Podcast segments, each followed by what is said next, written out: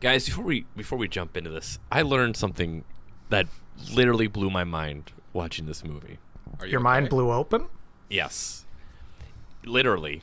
Uh, When the father of the protagonist takes a piece of bread and he puts butter on the bread. Yeah, what And- is with that? Well, I thought it pretty brilliant. And then he used then he took the corn on the cob and then put it around the bread to like roll the corn onto the bread with the butter on it to butter the Yeah, corn. I, I'm a fan of that strategy. But then there's a twist What's that?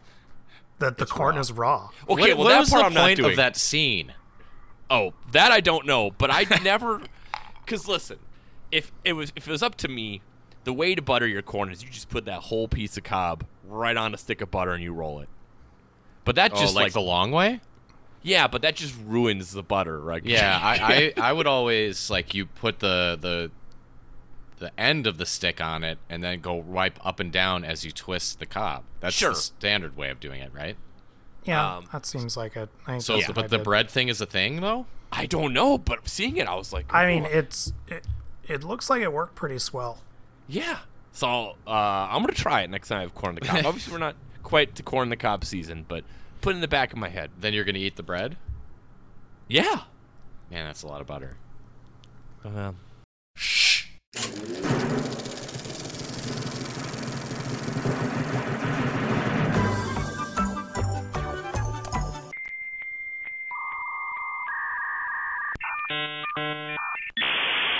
Listeners, welcome to a new episode of the Midnight Boys Present a Free Podcast. I'm your co-host Rob, and joined as always by my grade-changing friends, Joe and Duff. What's up? Hello. I, I'm juiced today. How about you? How are you feeling, Duff? I I mean, we get to talk about nuclear warfare, which is Yeah. like, And computers. yeah, Uh, I, I, I mean, there's always some excitement with us when we start a new season, and then like by the end of it, we're like, why did we agree to talk about this stuff? Yeah, yeah, yeah. But I, I'm there's no way I'm gonna get sick of this. I'm always ready to go and have fun on the computer. Well, Yeah. listen, this and, is and we have a variety of genres. We do. We do. So we're going online. That's what we're doing. Duff chose this season. We're going online. We're going all sorts of genres. We're starting out with uh, war games um, from 1983. And we're going to talk about the movie, obviously. We're going to talk about early internet. Duff, I know, has a bunch of content about uh, nuclear madness uh, that exists in real life. I have uh, crafted tales of the early web of my personal, uh, not triumphs, tribulations. Uh, This is going to become a fan favorite. I can tell already. So uh, we got a lot to go on, but right right away, Duff, why don't you just before we jump into war games and the plot of it, why don't you just? Uh, I know you've done this on previous episodes, but like, what, what, what are we doing here? What, we're going online. What, what's happening? on this Just season? how how did movies uh, represent the internet as the internet was kind of becoming mainstream? So Poorly. most- most of these movies are from the 90s uh, today's is from the 80s but we have kind of you know kind of assigned a variety of uh, different internet aspects like uh, online dating uh, the surveillance state live streaming um, so we're just kind of taking a journey through time and see how movies how movies grappled with the old internet uh, and with war games, I bet some people are thinking, this isn't the internet. This is just old old ass computers. And old ass computers. uh, so I I do think it's interesting to give kind of a reference of where we are. Uh, so the internet uh, really originated in the 1960s. Wait, you're giving us a history of the internet? No, I'm just it's like Okay. a very very short. Okay. I'm just saying, like the internet, but not as we know it, was around the '60s, and it was called the ARPANET project, and it really was just computers connected to one another, and that is the type of stuff that war games is. It is the internet in its purest sense, and I think a lot of what we're going to be doing will focus on the web, the World Wide Web, and you know it's always a gag where people are like, "Oh, the interwebs," but they're actually different and the internet is literally just computers hooked up to one another. And the World Wide Web is uh, those are what use HTML and the hypertext transfer protocol service. And those are what kind of made the web into like an interface we can use. And those were invented by maybe the most important dude who's not a household name, Tim Berners Lee. Like I he I think he might be the most important person of the last 100 years and he's not really well known. And Uh, he's he's the the World Wide Web guy. Yeah, and uh, unlike almost everyone else who invents things, he's actually really cool and has a conscience, and he's kind of distressed about what uh, this all became, and he's a big advocate for privacy and reforming the web, and he's the the head of the World Wide Web Consortium Council. Okay. So that's kind of the background and why we're at War Games, because this is kind of the internet in its purest form. It is just a bunch of computers hooked up to one another, and the main reason that we started doing that was the government was afraid of a nuclear attack wiping out all information, so they wanted to be able to share it. and we'll get to this, but War Games um, is uh, a lot of introduction to a lot of terms in computing that still exist and get used today. Even Yeah. though this movie is, you know, uh, older than I am, um, there's still a lot of stuff they talk about, which like is the same as it is now. It's not much yeah, different. this this movie beat you to the world by a few months. It did, yeah. Um, and yeah, this was kind of like mainstream America for a lot of people. This was their introduction to household computing and just the idea of like a command line and modems. Mm-hmm. Mm-hmm. And Yeah. honestly, it gets a you know it's it's pretty realistic from the time, and I, I don't think there's anything that's really that fanciful about it. No, I was actually surprised by that too. All right, well let's let's jump in. Let's jump into the plot. Um, so we start out uh, in war games. The, the U.S. Air Force decides that they can't trust people to drop the bomb when it comes time, and that they should have a computer that does it after they had done some drills. And I don't know if you guys noticed, but in the opening scene in this movie, that's a young Michael Madsen. It is Yep. Baby Madsen. which Oh, I mean, how could you not notice? I mean, it's Yeah. not- he, he looks like he always he has a very distinctive look. You know, very I would tall. I would describe it as Cro-Magnon. very tall guy. Uh, a little more, well, definitely more baby faced here than Yeah. we, you know, see him later on. But uh, so then they they bring in a supercomputer to do the work called the War Operation Plan Response, or shortened out to Whopper. so there's there is no Burger King tie-in, but they talk a lot about the Whopper. Man, that was a missed opportunity. This was a big hit. I know, I know. Home of the Whopper. Um, NORAD. So uh, we have Matthew Broderick, who is a, a high school student and hacker. He does things like he's got this incredible setup in his room, and he will he will uh, tap in using the internet, uh, using his phone lines into the high school computer and change his grades. He shows this cool trick to his friend Jennifer, which, by the way, guys, uh, nothing like having your cool, cute friend Jennifer ru- literally run to your house to hang out, and you're like, "Let me show you some cool things on my computer." well, relatable. I think Yeah. I, th- I think that this movie, uh, it might be the root of some harm in the world because this movie makes it seem like that high school girls want nothing more than to watch you use a computer. yeah, And- for for a while, he just she just watches him play a game, and she she's is like she is enthralled. very excited about him making a Paris flight reservation. Uh, to be fair, uh, I would. You could if you could steal a plane ticket right now, I would be fascinated to watch you do it on a Sure. computer. And and you have to imagine she probably doesn't know a single other person that has a computer at home. Yeah, that's true. It is Um, it is a lot, you know. I don't know if this is a good time, but I, I would like Uh-oh. you guys to estimate how much his setup costs because he has a lot of gear. So I had questions about that because I, at first I saw that and I'm like, oh, is his dad a scientist? Are his parents really rich and into tech?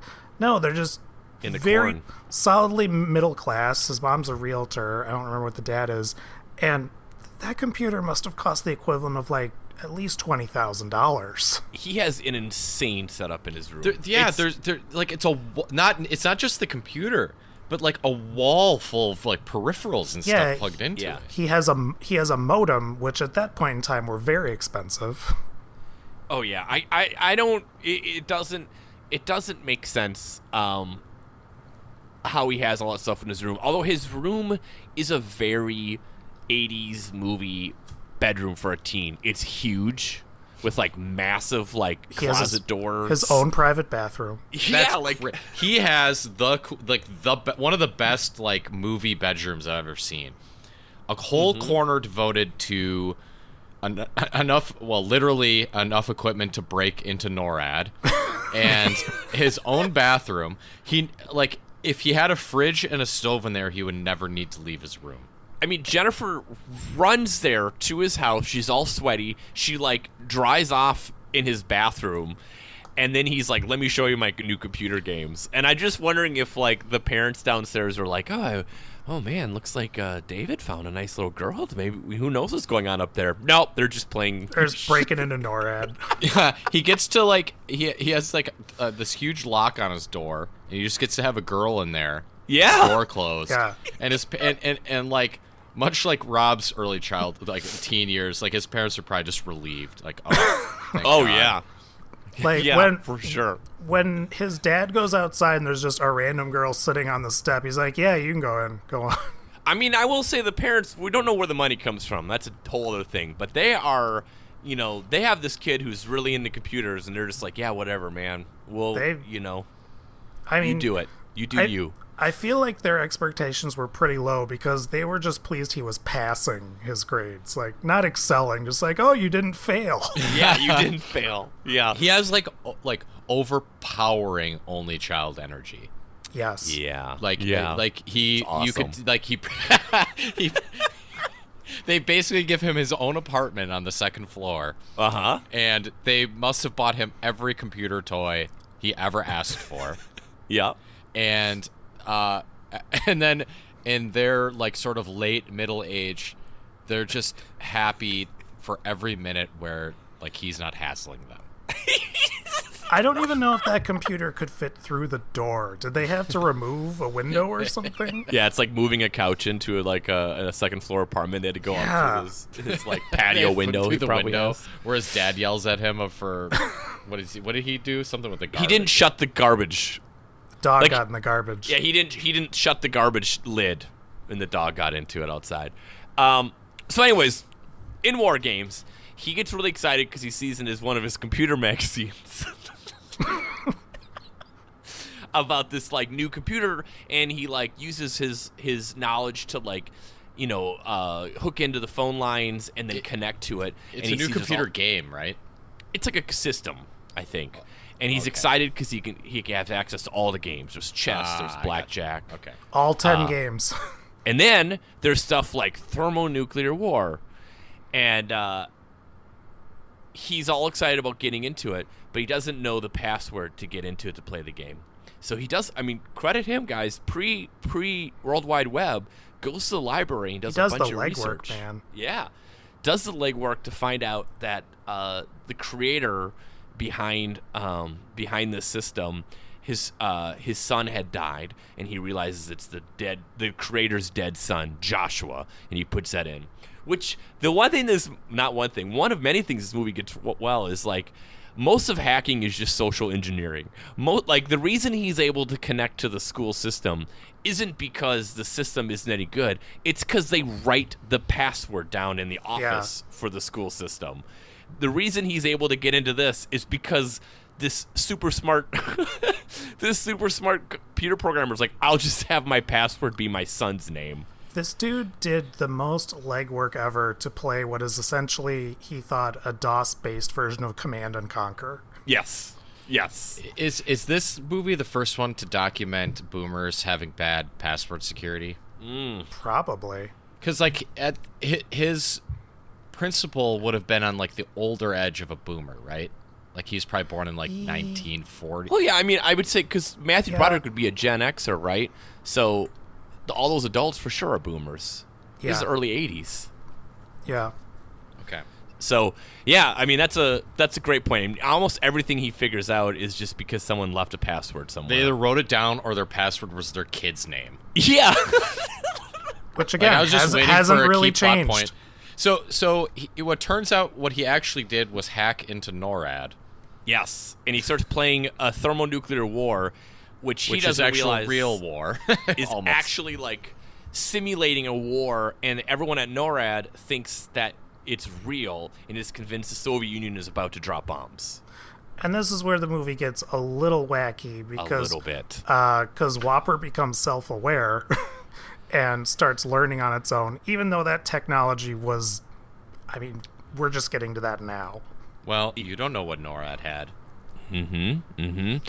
And I will say one more thing about uh, David. He has an absolute zinger. Joe, I got to ask you this: If you were a teacher, which you are, but let's say let's say hypothetically you were Beautifully set up, Rob.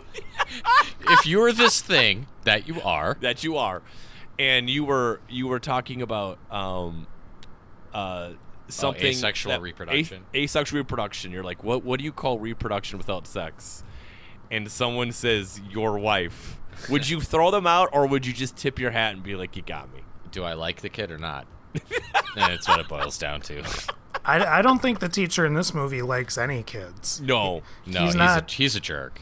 I, it's and, and probably like driving some kids to suicide by holding up their paper that they got an F on and just making fun of them in front of the whole class. Yeah. I wonder how many schools still give Fs.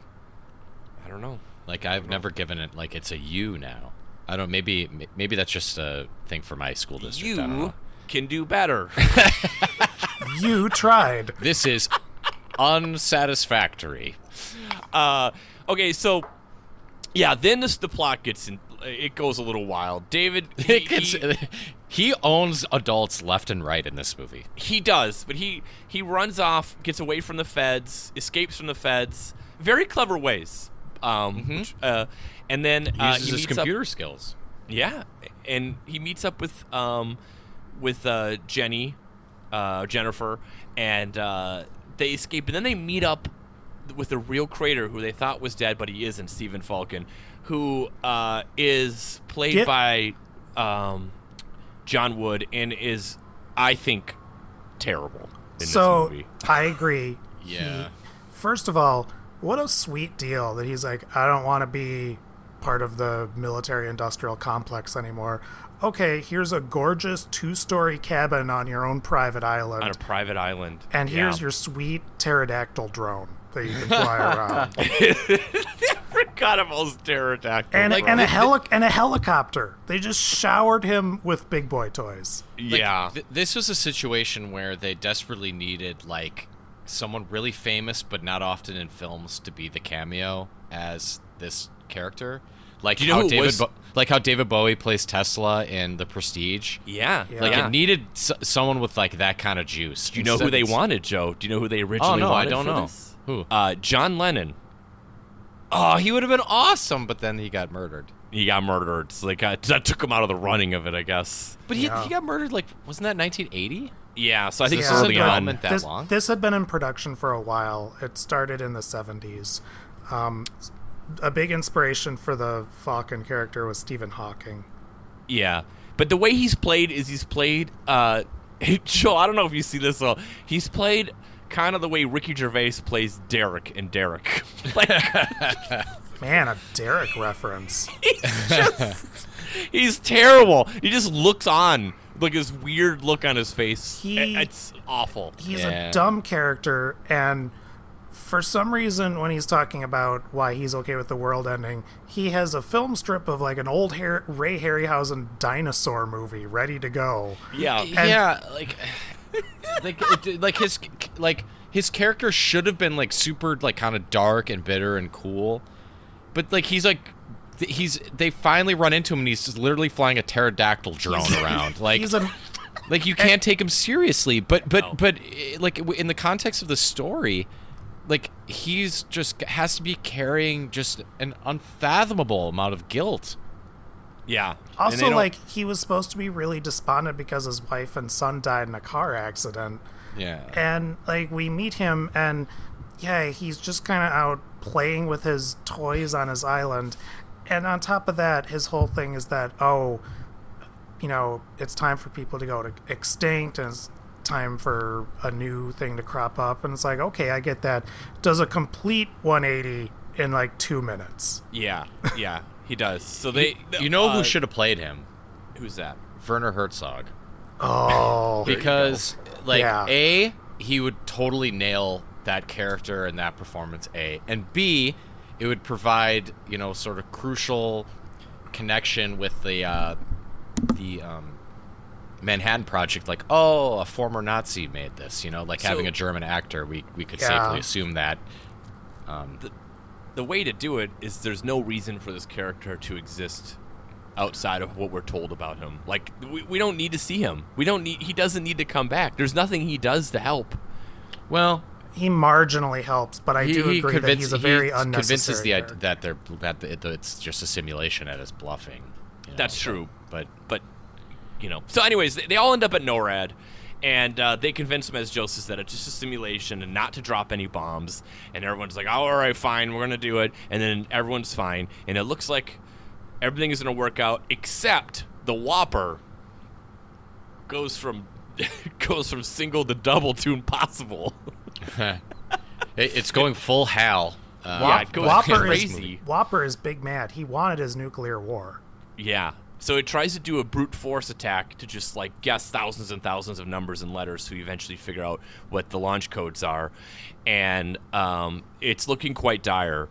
And then uh, David gets Whopper to play tic tac toe against itself, which is as silly as it sounds, but it does uh, work out because the point is that he learns that, uh, much like tic tac toe, similar to nuclear war, there's there's no way to win. So at the end, the Whopper essentially says it's a strange game. The only winning move is not to play. It's actually a pretty, I think, cool message, but it's preceded by a lot of goofiness. Yeah. Yep. I would agree. I would agree. Like by time, like when they're doing the, like, what game is it? Chess? Is it tic tac toe? And it starts playing tic tac toe. You're like, where is this going? And then when it does get, there, like, okay, all right, okay, that Yeah. works. Movie. Um, but most, but mostly David figures it out while. While uh, this computer guy just stands back there and stares at him all He's having a great time. yeah, the world may end. And you're just like, well, see if you can, fi- see if this kid can figure it out. Be interesting. So I Um, did. I oddly, um, I had seen the second half of this, and I'd seen bits on cable, but I'd never seen all the way through.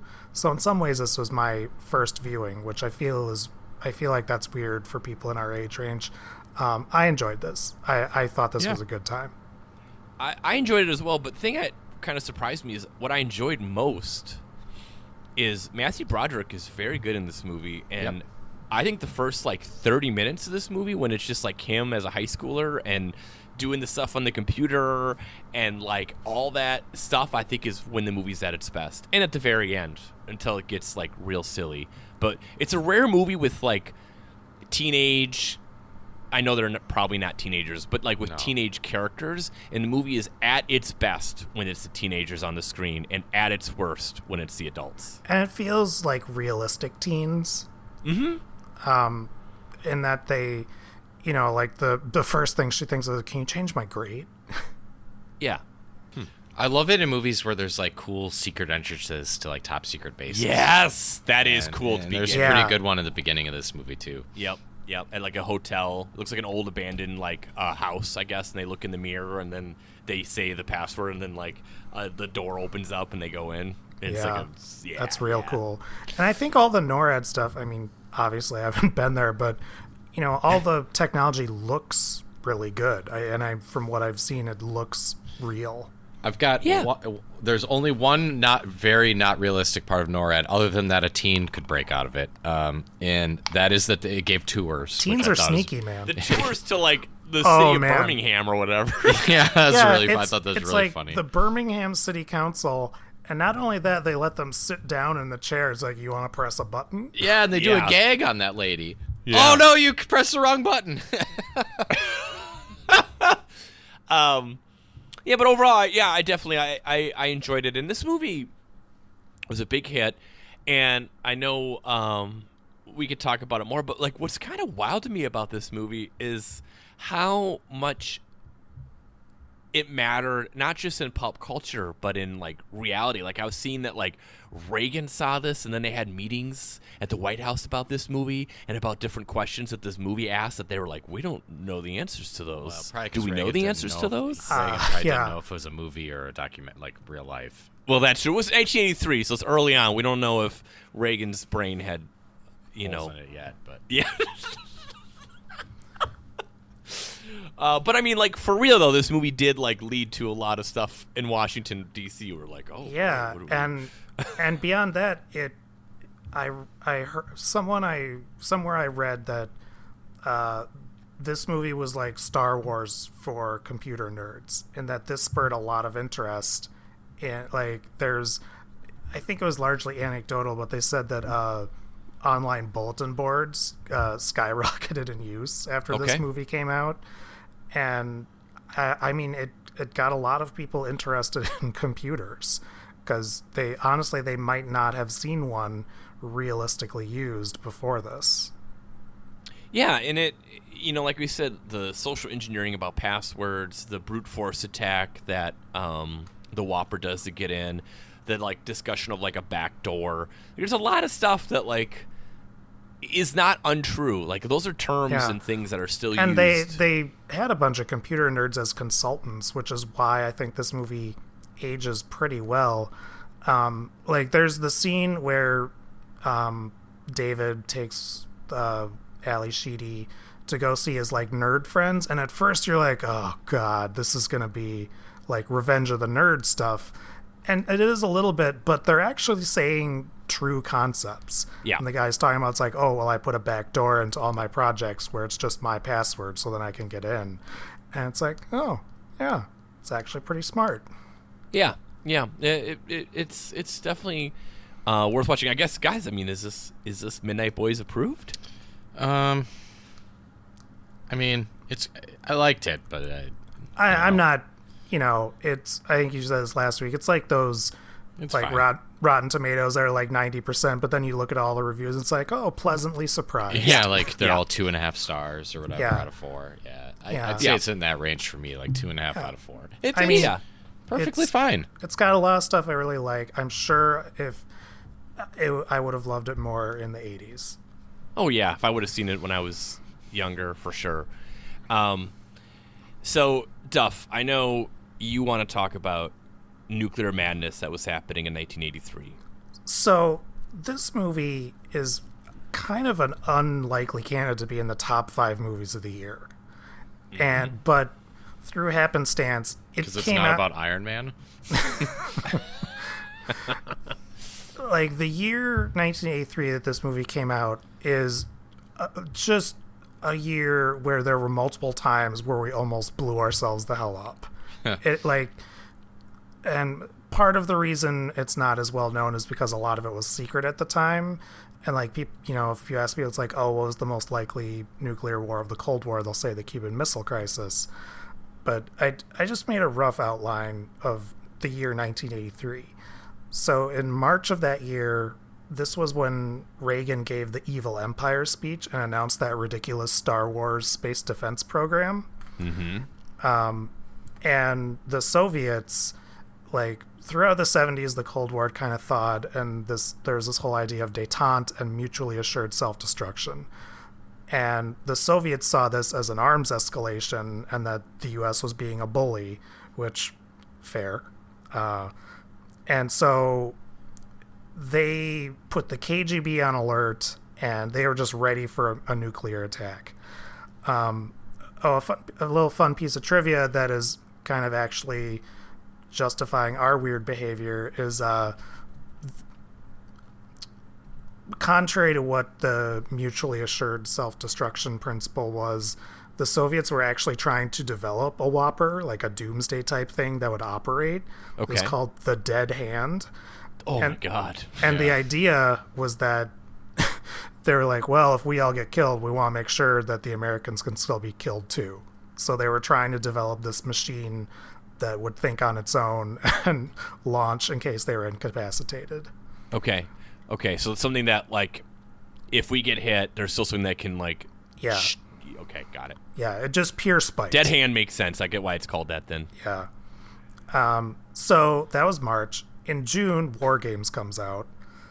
In September, you have uh, Korean Airlines flight 007 was shot down because it mistakenly flew into a Soviet airspace.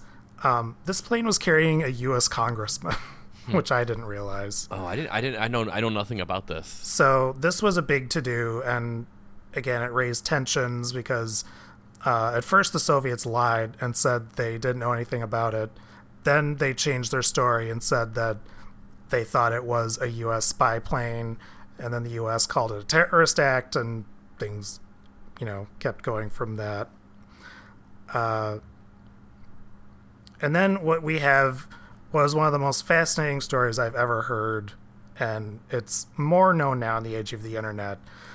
Um, is that there was a a Soviet false alarm where it was basically it appeared that one missile was being launched at the Soviet Union from the U.S.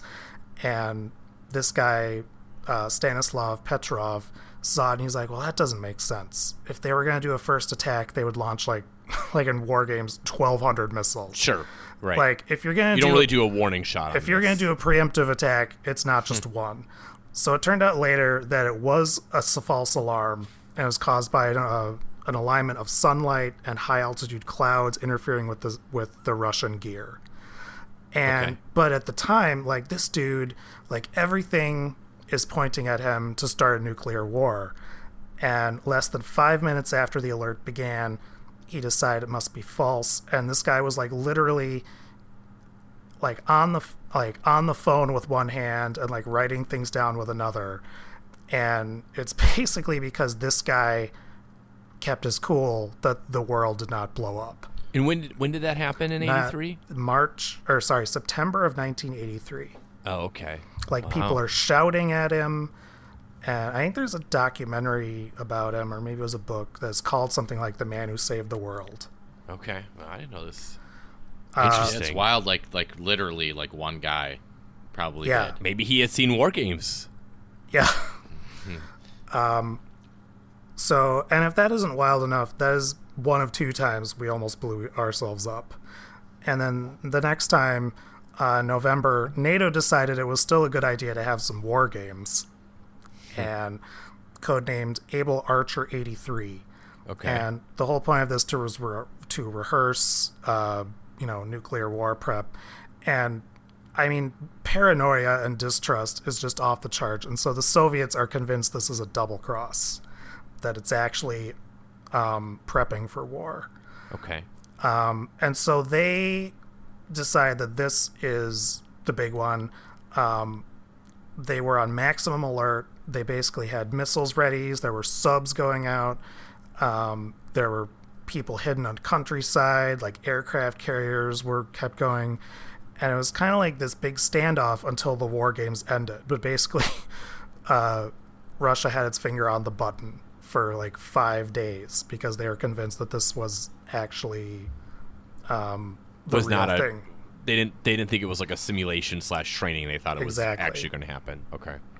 So, and then interestingly, uh, what tops off that year, November 26th, is uh, the movie The Day After, which is uh, a big television movie.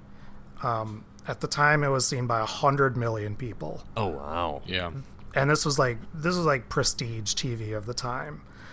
And for anyone who doesn't know, it's uh it's it's it has like John Lithgow and Jason Robards and the like this is back when like if you're a respected actor you would not do TV. Yeah. Yeah. Like TV was slumming. So this was like high production value and just it was a movie about the aftermath of nuclear war. And it was just kind of an odd uh, cap to a year in which we almost blew ourselves up twice. wow. I the last fun fact I have about that is that after that uh, aired, uh, ABC had a live debate hosted by Ted Koppel about nuclear war, and you know there's there's some hits and there's some misses here. I'm just going to read off the panel list. Okay. Uh, okay. Scientist Carl Sagan, good. Okay.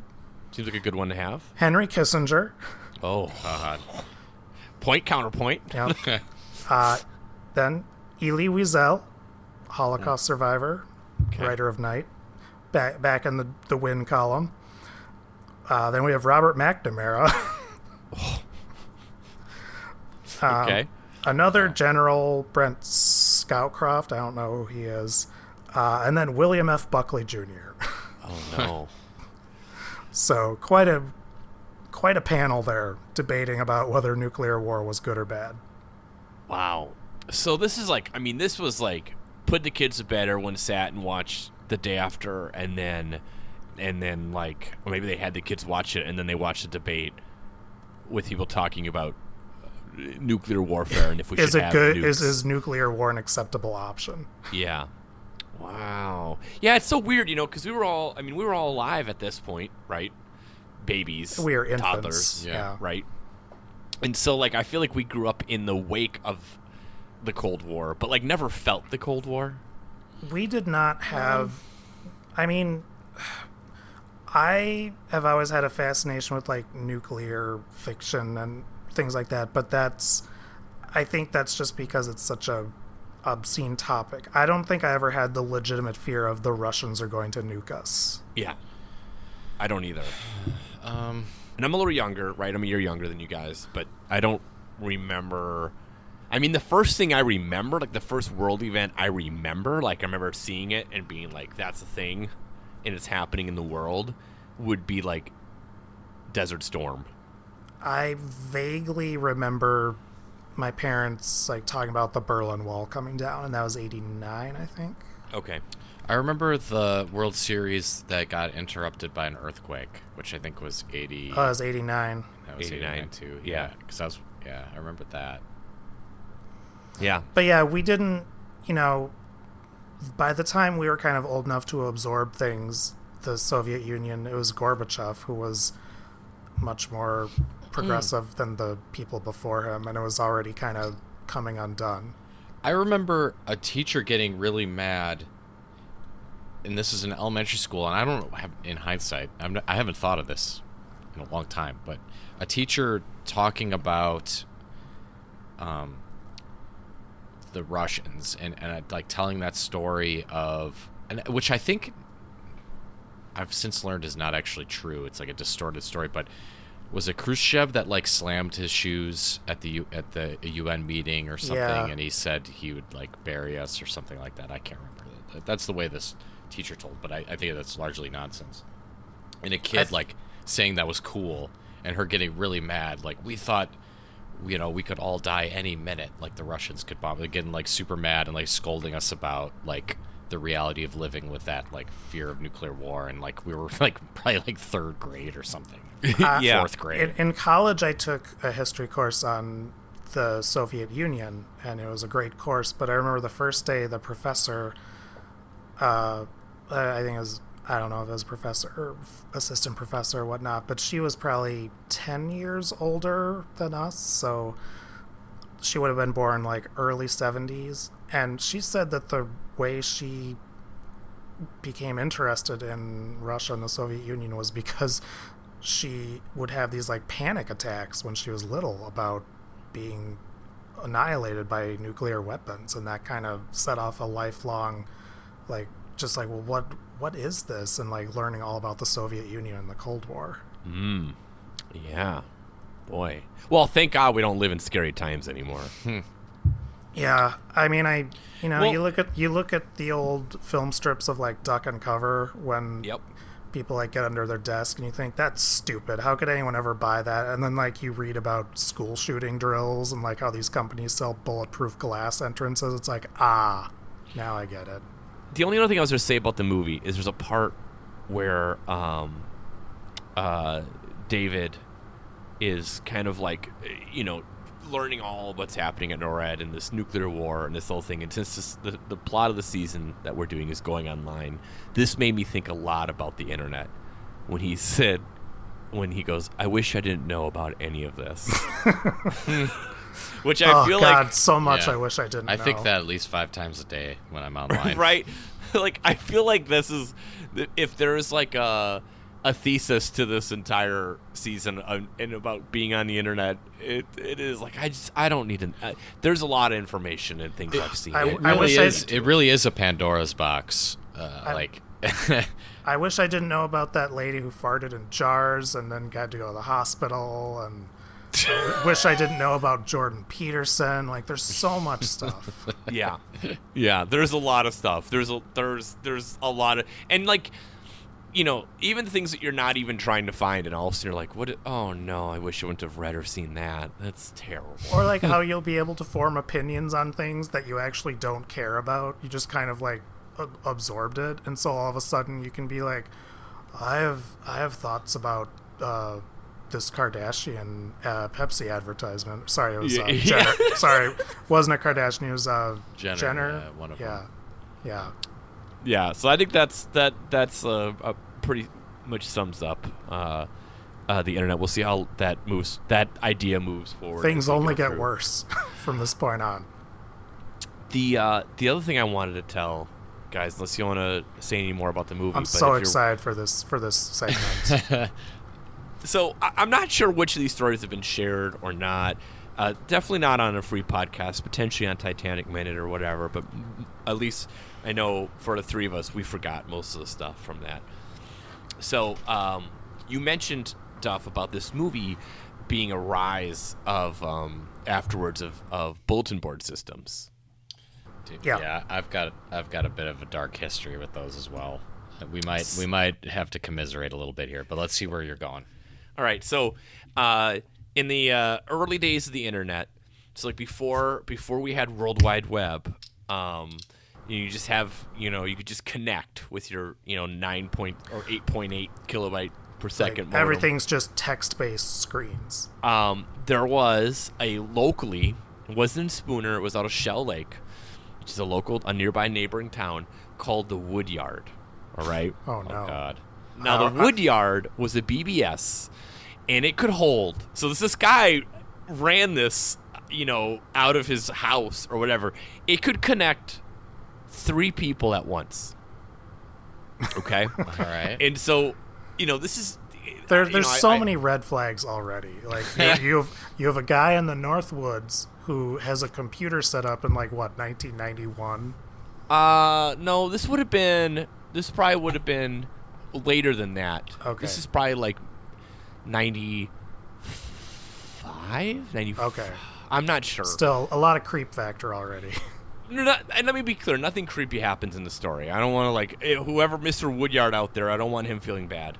So what you could do in the Woodyard is you could connect up to three people, and then they could have a chat. They could use a chat, and then there was a way through the BBS to then like access uh, the internet.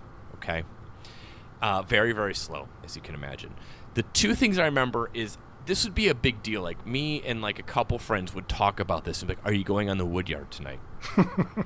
But the problem is you could only have three people. So if there's someone else in the woodyard, you'd have to wait until they went off in order for you to take that spot. so like now you can just like have a text group of three people. It's no big deal. We would just like hopefully time it out and keep trying to connect so that all three of us could type on our keyboards in a chat with two other friends. Like that that was like an exciting thing. Like, oh my god, we all we all oh is is Ryan on? Okay, we got Josh on. All right, all three of us are on the Woodyard now. So so this dude just randomly set this up and like I, I- yeah, I, I guess so. And it was just like I forgot how you'd connect. I think it was like a, you know, it's probably like a an address you would you would connect through, similar to war games, right? Like it wasn't like you would just connect on the internet. You would like, you know, dial into a number with your modem, and then you would connect. And uh, the other thing I remember is, you know, this this gave us access to the uh, to the World Wide Web, and I remember there being a uh, a photo gallery of uh, of Tiffany Amber Thiessen Oh, that's so good. that was very influential on uh, on me. Uh, I will, uh, you know, this is probably more for the after dark, but I'm texting you guys. I found it. I found the Oh, photo gallery no. today, Oh no. and uh, you have to you have to say you're yes, you're over 18. Are these gonna be uh, fa- are these gonna be fake nudes? No, these aren't fake. These are real. These images are burned into my brain Oh my forever. God. Holy! I will never holy forget them. Whoa. Tiffany Amber lives forever in my a certain part of my brain from having to wait forever for like for like I an image to load through the Woodyard. Oh my god. In some of these, she looks like a corpse. Like, Yeah, it's fine. Yeah, uh, so that was whoa. 96 when outfit those ch- photos were. outfit So, change. So it would have been like so I would have been like 13 or so when I was doing this on the woodyard. Uh anyways, very very God, I mean, dude. it's just wild how much of an explosion we would have of like, you know, online communications from like in a few short years because like it was so exciting to connect to the Woodyard and talk to. There was like and four of us that would and use you it. had to wait for that photo of Kelly Kapowski to load line by line. line by line. I, I I once made a joke when I was in college. And until I had high speed internet, I didn't know women had legs. I Because no I, one has that time to wait for it to load. when I was all in the way like down. when would like what you're describing have first come around, like sort of that bulletin board BBS kind of thing, It's like Well, 93. not images, but just like the bulletin just board yeah, stuff communicating So- with people. It wasn't quite email, but like a like sort of like that way of like so I think that HTML like was published in like 1993.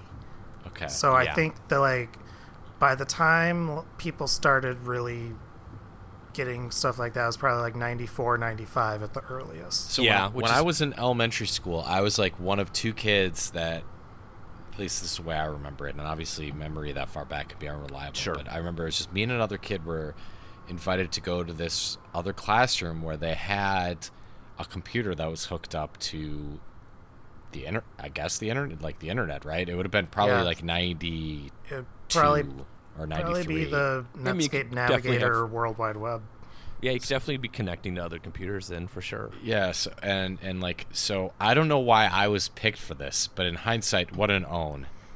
that I was one of just two kids that were like picked. Like, oh, we want you to go and like check out this stuff on the computer, and you could like send messages to people. I think it was almost like pitched to me like you could have like a pen pal from anywhere in the world or something. you like could have a friend. Yeah, but and, and like I remember I went like they wanted us to go like during recess. Like you guys can come in here during recess whenever you want and like kind of try this stuff out. And I think I went like three times, and I was like, I don't want to go in there anymore. I just want to go play with my friends. Which, Yeah. so in a sense, like kind of an own that I was one of the two kids that was that, that they like selected to like, yeah, we want you guys to kind of try this out. But and then on the other end of it, I only went like three times. I was like, this sucks. I'm gonna go outside. I'll never use this. um, are, do any of your future stories involve uh, online bulletin board content? Yes. All right, I'll, That- s- I I'll have one save, for I'll next save week. my pathetic bulletin board story for when you share yours. I have one for next week, and where I promise you guys I'll get into Talk City. yeah, that I never got into, so I'd like to know more about that. So I I think of the three of us that my house was the first to have like an actual uh, ISP, I guess you'd call it. We had Prodigy.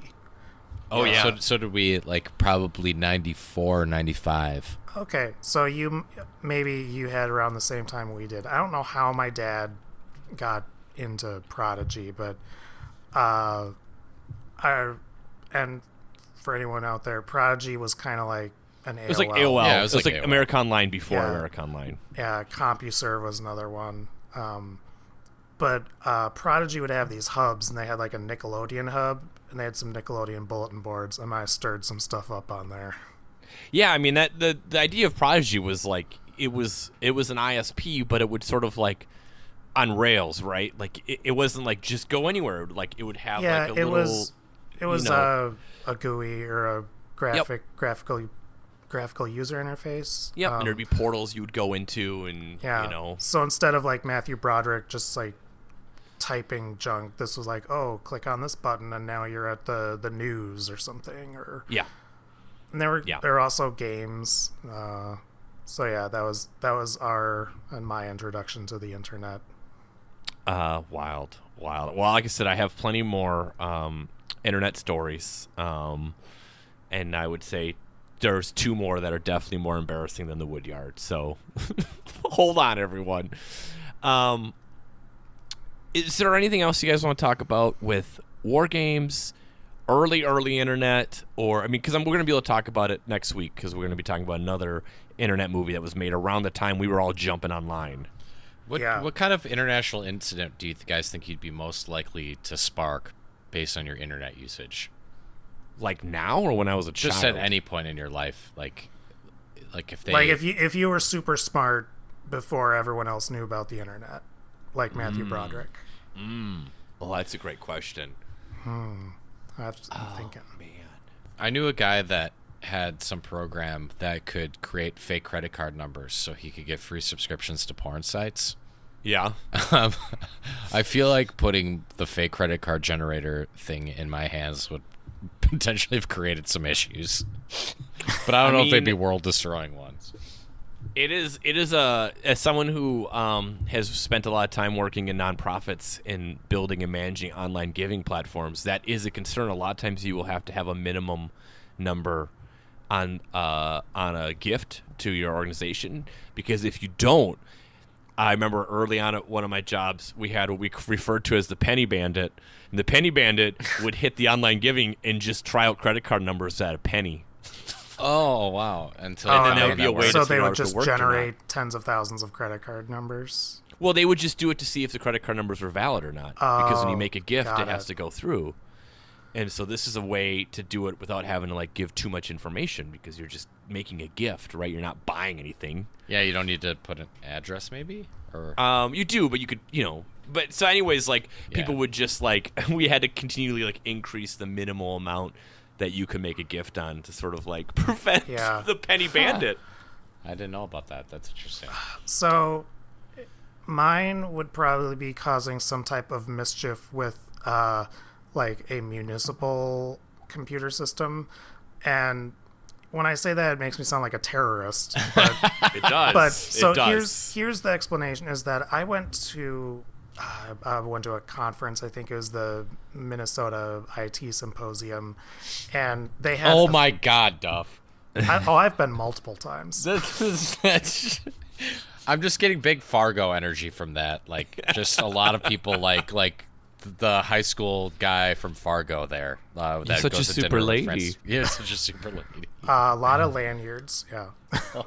No, but so the keynote was actually one of the most fascinating keynote speakers I've ever seen because he was just talking about the dark web and how easy it is to hack things, especially municipal things, because a lot of this stuff is built, um, you know, on systems that are really old. And this guy, like, he had his kind of like, you know, he's an ethical hacker, and he's like, so I'm just going to show you how easy it is, and like he he showed how this like water tower in like Georgia or something. This is in Minnesota. He's just showing how he remotely accessed this. He's like, I'm not going to do anything, but you can see that they just left the PDF up with the default password and they never changed the password.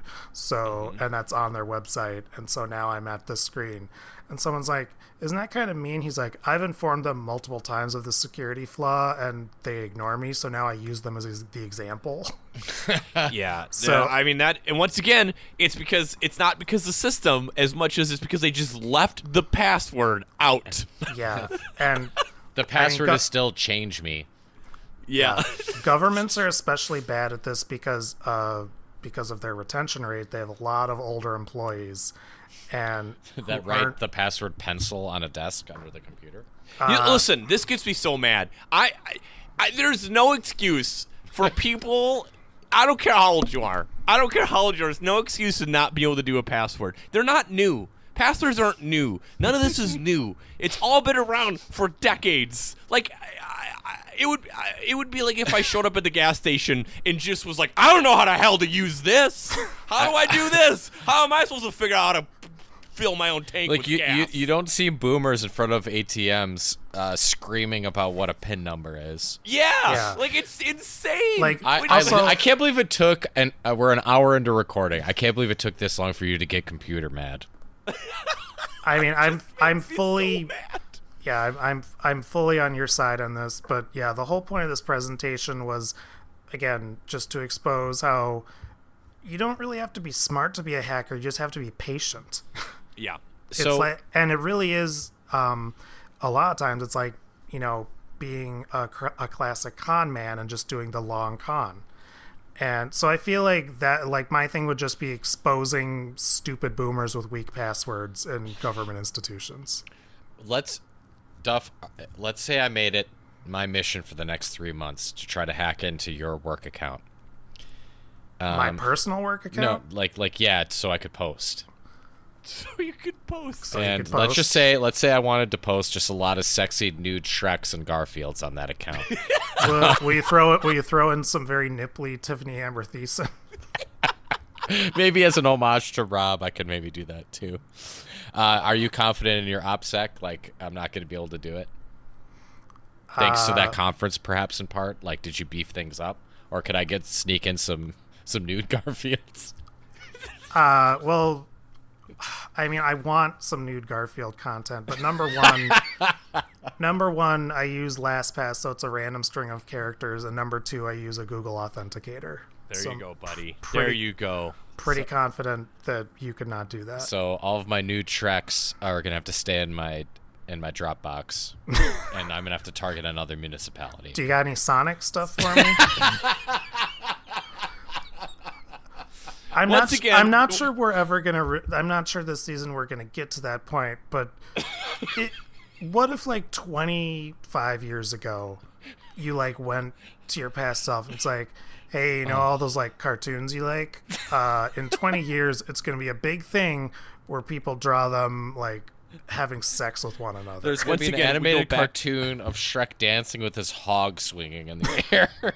We got to go once again. We got to go back to the quote from War Games. I wish I didn't know about any I of this. I wish I didn't know about like pregnant Sonic. Gar- yeah.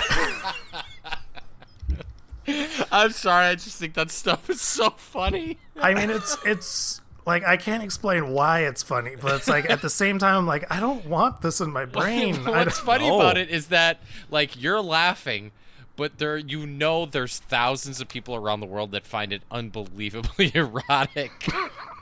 And the idea of making it, I think of that. The creators behind this. Oh, are like, Oh, oh, Just sitting using their to, like their their drawing tools. Yep. Oh God. Oh, Unbelievable. God. the Wish I didn't know about they're any of this. Um. All right. So Duff. Next up, man. What are we doing?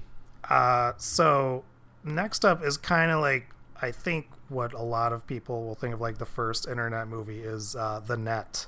Mm. Hmm. Sandra Bullock. I've Fresh never off seen that one. I haven't seen this either. No, I haven't either. I actually I don't know. Uh, a lot of the movies we're talking about this season, I have not seen. Will be first watches. Yeah, for me. same. This is a lot of new. I think I've seen You Got Mail. That's like the And I've seen Enemy of the State. Yeah, Enemy of the State I've seen. Um, Um, but Um, so I'm about to text you guys uh, one of my favorite weirdo cartoon things. So Jesus, Jesus Christ! uh, oh, here it here it comes. I'm really excited. oh excited. my. God! yeah, I've seen this before. uh, so someone remind me to post the Roger Rabbit baby on. I forgot about the Roger Rabbit ones. God, Duff, we are sickos, man. Absolute sickos. Just so many like I mean, so are you, just in a different way. so many of my childhood memories were just pushed out to make room for like homoerotic Garfield stuff. All right. Do we have anything else before we wrap this up? Now everyone knows why we were so excited to go online. Oh, we love to have fun on the computer. Oh my God! No, I All don't have anything else. all right. Uh, well, um, if you I want got more, one more con- question. Which cartoon would you guys most like to have sex with? oh no. Are we into After Dark now? we're not doing that. We're not doing it. Okay. uh, if you want more content like this, you can go to patreon.com slash the midnight boys. Uh, we'll see what from this episode makes it on there and makes the actual cut. I have no idea. and uh, we'll be back uh, next week talking about the net as we continue going online. Goodbye.